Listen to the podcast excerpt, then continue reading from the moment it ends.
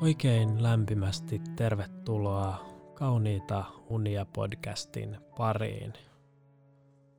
Meillä on nyt kolmas tuotantokausi meneillään ja tämä on tämän tuotantokauden toinen jakso.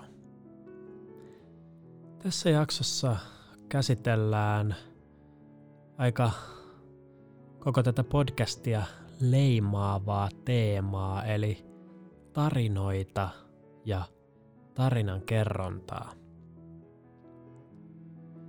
Pakko mainita tähän alkuun vielä, että mä oon saanut vähän palautteita siitä, että tämä podcasti ei nukuta tarpeeksi.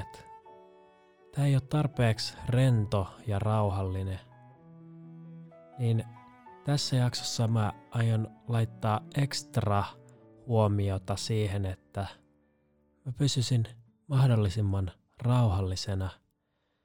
Tässä ei ole tulos mitään yllättäviä teknodroppeja tai huutoa tai mitään muutakaan sellaista, joka saattaisi häiritä sun nukahtamista tai muuta rentoutumishetkeä. Joo, nämä tarinat, ne on nyt ihan kaikkialla ja ne on aina ollut joka paikassa. Silloin kun mitään muuta tapaa dokumentoida asioita ei ollut, niin kerrottiin tarinoita ja ne sitten toistu ja ikään kuin meemiyty. Niitä levitettiin ihmiseltä ihmiselle halki vuosisatojen ja vuosituhansien. Meillä ihmisillä tuntuukin olevan jonkunlainen poikkeuksellinen taipumus ja mieltymys tarinoita kohtaan ja me tupataan muistamaan tarinat aika hyvin ja me myös mielellämme tarinallistetaan meidän omia tekemisiä ja elämän kulkua ylipäätänsä. No nyt mä oon huomannut tässä liiketoiminnan viitekehyksessä, että todella monelle yritykselle hirveän keskeistä niiden markkinoinnissa on se, että niillä on jonkunlainen tarina. Mikä on meidän tarina? Mistä kaikki alkoi? Ja niin kuin tätä on välillä vitsailtukin, että jos sulla on joku kaksi kuukautta vanha firma, niin ei sillä välttämättä kyllä ole mitään sen kummempaa tarinaa vielä, mutta näitä erilaisia tarinoita silti kerrotaan ja myös tehtaillaan aktiivisesti. Mikäs siinä? Ja sitten jos miettii nykyään esimerkiksi työpaikan saamista, niin siinäkin yleensä auttaa se, että jos pystyy kertoa jonkun uskottavan tarinan siitä, että miksi on just itse se oikea tyyppi, hyvä ja motivoitunut, esimerkki hakija. Ja minkä takia just tässä vaiheessa mun työuraa olisi hyvä, että mä saan just tämän työpaikan ja näin päin pois. Joku uskottava narratiivi pitää olla, että miksi minä? Sama juttu, jos hakee vaikka uutta asuntoa. Pitää olla hyvä tarina – Pitää olla, vaikuttaa siltä, että on hyvä tyyppi. Ja tota, tää pätee melkein ihan jokaisella elämän osa-alueella. Tarinat määrää. Sitten tietenkin lisäksi koko meidän media- ja viihdeteollisuus elää erilaisista tarinoista ja niiden kautta. Oli kyse sitten elokuvatuotannosta tai jostain jonkun poliitikon uratarinasta tai vaikkapa kokonaisen valtion tarinasta, että miksi siitä tuli juuri sellainen, kun siitä on tullut. Jos sä itse mietit, niin mitkä on sulle sellaisia tarinoita, jotka on jotenkin tosi koskettavia tai josta sä pidät erityisen paljon – Jos mä mietin tätä, niin mulle tulee mieleen ainakin tosi monta sellaista tarinan kertojaa, jotka vaan jotenkin niin kuin onnistuu niin hyvin siinä tarinoinnissaan, että tavallaan luo semmoisen rinnakkaismaailman, joka on todella tunnistettava ja käsin kosketeltava. Semmoisen maailman, jossa on niinku tietynlainen tosi omaleimainen fiilis. Ja tähän astisessa elämässäni mä oon jonkun verran ehtinyt lukea erilaisia tarinoita erilaisilta tarinoitsijoilta, mutta voisin tähän mainita pari semmoista nimeä, ketkä on mun mielestä jokseenkin ansioitunut tai onnistunut tarinan kertojina. Yksi mun kestosuosikki on Haruki Murakami, tämmönen japanilainen kirjailija, joka kirjoittaa tällaista maagisrealistista kaunokirjallisuutta. Sitten on toinen japanilainen Katsuo Ishiguro. Kirjoittaa myös erittäin hyviä, ehkä pikkasen ahdistavia kaunokirjallisia teoksia. Nobelisti hänkin. Sitten tietenkin meidän ikioma Tuve Jansson, aivan erinomainen tarinoitsija. Sitten tulee mieleen Sarah Streetsberry, David Foster Wallace, totta kai Hemingway, Peter Hög ja J.K. Rowling.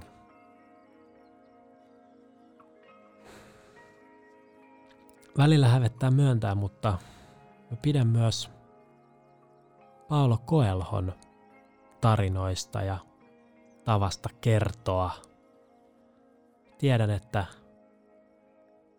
on jotenkin trendikästä ja hauskaa naureskella Paolo Koelholle, mutta mielestä hänenkin teoksilla ja sanomallaan on ehdottomasti paikka tässä maailmassa. Mutta jos sitten pitäisi miettiä, että mitkä sitten niitä yksittäisistä teoksista olisi sellaisia, joista mä pidän erityisen paljon tai jossa mun mielestä on onnistuttu tässä tarinan kerronnassa, niin ehdottomasti toi Haruki Murakamin 1Gu84. Siinä on semmoinen hyvin rakennettu syvä tarina, jossa jatkuvasti on semmoinen käsin kosketeltava tunnelma päällä. On mystiikkaa ja maagisuutta, mutta just sopivissa määrin, että se homma ei kuitenkaan lähde lapasesta missään kohtaa. Se ei ole myöskään mitenkään arkisen tylsää ja tönkköä. Tässä kirjassa on yli 1200 sivua, mutta se jaksaa lukea aika kevyesti. Tämmöinen on mun mielestä esimerkki hyvän tarinan voimasta, että ihan mitä tahansa juttu ei nyt välttämättä jaksaisi lukea 1200 sivua, mutta tämmöisiä hyviä tarinoita, niin niitä kyllä jaksaa. Toinen kirja, mitä mä oon tykännyt lukea Murakamilta, on Komtuurin surma. Se on sitten ehkä vähän hitaammin etenevä, mutta myös tällainen maagis-realistinen, mun mielestä mestariteos. Sitten on välttämätöntä mainita tässä jaksossa vielä tarinoiden tarina. Tällainen nyt itse asiassa just suomennosprosessissa oleva mestariteos, eli David Foster Wallasen Infinite Jest. Tämä on tämmöinen tuhatsivunen järkäle, joka on täynnä aika monimutkaista kieltä ja erilaisia juonen koukeroita. Tarina, joka sijoittuu tennisakatemiaan ja vieroitushoitolaan. Mä en muista kuka se oli, mutta joku tätä kirjaa kommentoidessaan sanoi, että tämä muutti hänen käsitystään pysyvästi siitä, mitä englannin kieli on. Ja mä jokseenkin samaistun tähän sitaattiin, koska tässä Infinite Jestissä käytetään niin rikasta kieltä, että mä en oikeastaan törmännyt vastaavaan missään.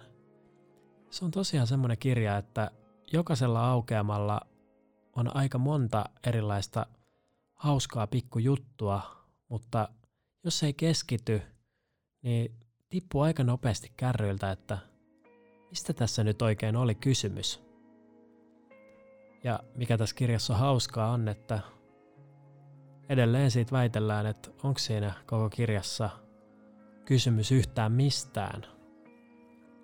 Tämä on iso järkäle, joka on ihastuttanut, mutta myös ärsyttänyt monia ihmisiä.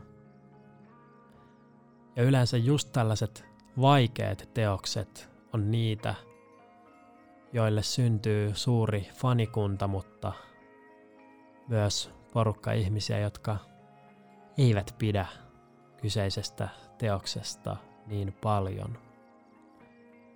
Se taisi olla Olavi Uusivirta, joka uhkas lukea tämän Infinite Jestin äänikirjaksi sitten kun suomennos ilmestyy.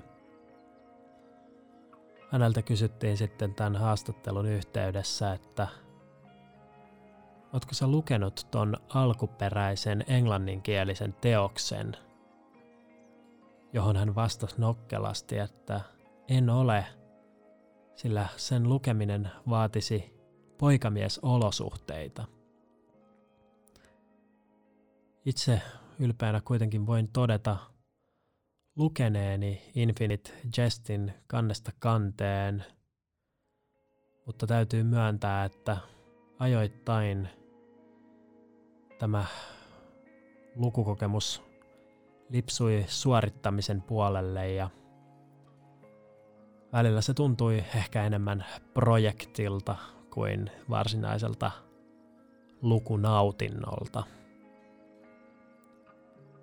Mä suosittelen kaunokirjallisuutta, sen lukemista ja kuluttamista kaikille. Ja etenkin jos sulla on lapsia, niin niille kannattaa lukea ääneen.